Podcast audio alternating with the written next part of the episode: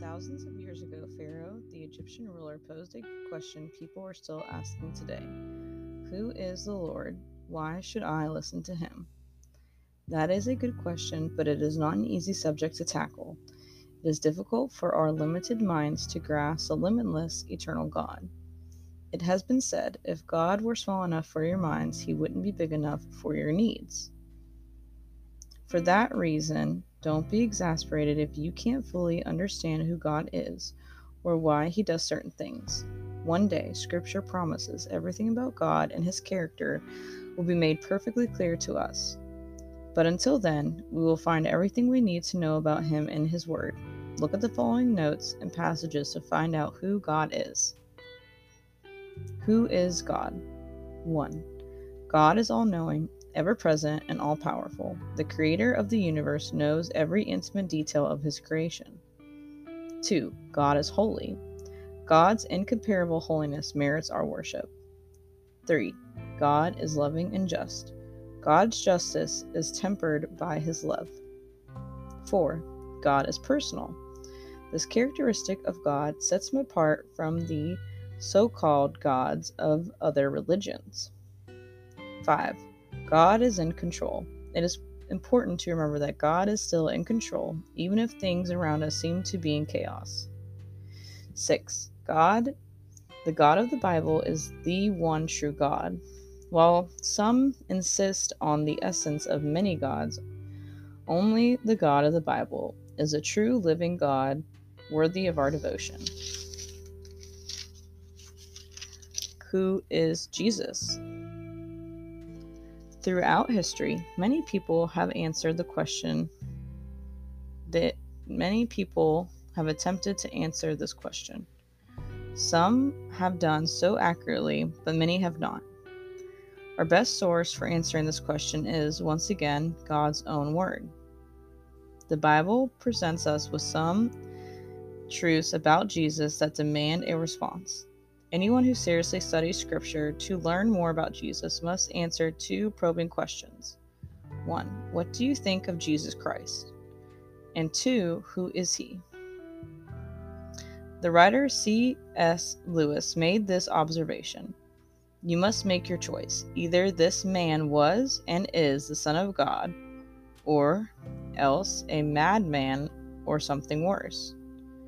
You can shut him up for a fool or spit him spit at him and kill him as a demon. Or you can fall at his feet and call him lord and god.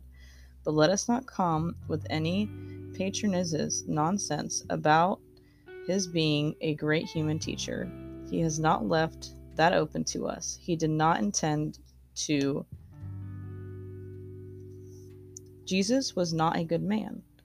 He was and is the god man let's examine what the Bible has to say about Jesus. Jesus is human. Jesus became our supreme example as God in human form. Jesus is divine. Even though Jesus became human, he still remained God. 3. Jesus has specific mission to accomplish. Jesus came to save humankind from sin. 4. Jesus made the ultimate sacrifice. Jesus endured tremendous pain so that we could enjoy eternity with him. 5. Jesus has great power to transform people. Jesus can change the most unlikely person into one of the most powerful witnesses on his behalf. 6. Jesus has an eternal dominion. Jesus' kingdom extends beyond the boundaries of space and time who is the Holy Spirit. The Holy Spirit is the most mysterious member of the Trinity, which includes God the Father, God the Son, Jesus Christ, and God the Spirit, or the Holy Spirit. Many struggle with the idea of God being three persons, yet one. Quite honestly, we will never fully grasp the concept this side of heaven. Some, however, have wrongly thought of the Holy Spirit as more of an it than a he. It is probably due, in part, to biblical descriptions of him as being like the wind or coming upon Jesus in the form of a dove, among other comparisons.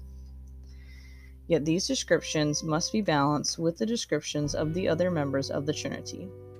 For instance, Jesus referred to himself as the bread of life and the good shepherd.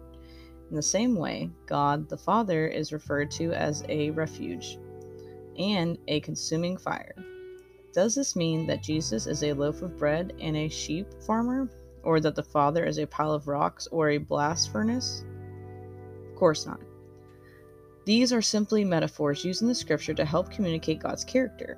Likewise, the unique descriptions attributed to the Holy Spirit do not imply that the Holy Spirit is merely some force or power.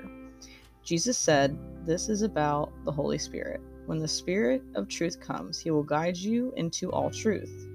He will tell you about the future. Note the use of the pronoun he. The Holy Spirit has a distinct personality and he also has specific work that He wants to do in our lives as followers of Jesus Christ. Explore what the Bible says about Him. 1. Whom the Holy Spirit helps. The Holy Spirit strengthens and empowers followers of Christ. 2. How the Holy Spirit works with the Father and Son. The Holy Spirit works alongside God the Father and Jesus, God's Son, to make our lives pleasing to God. 3. Why God gives us the Holy Spirit. The Holy Spirit's presence in our lives is God's mark of ownership.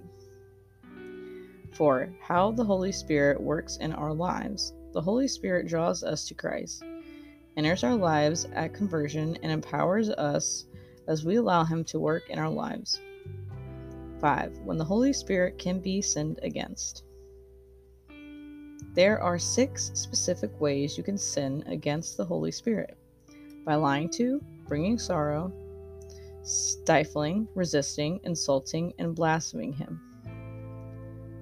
Why Christians need the Holy Spirit. Living the Christian life is impossible without the Holy Spirit's help.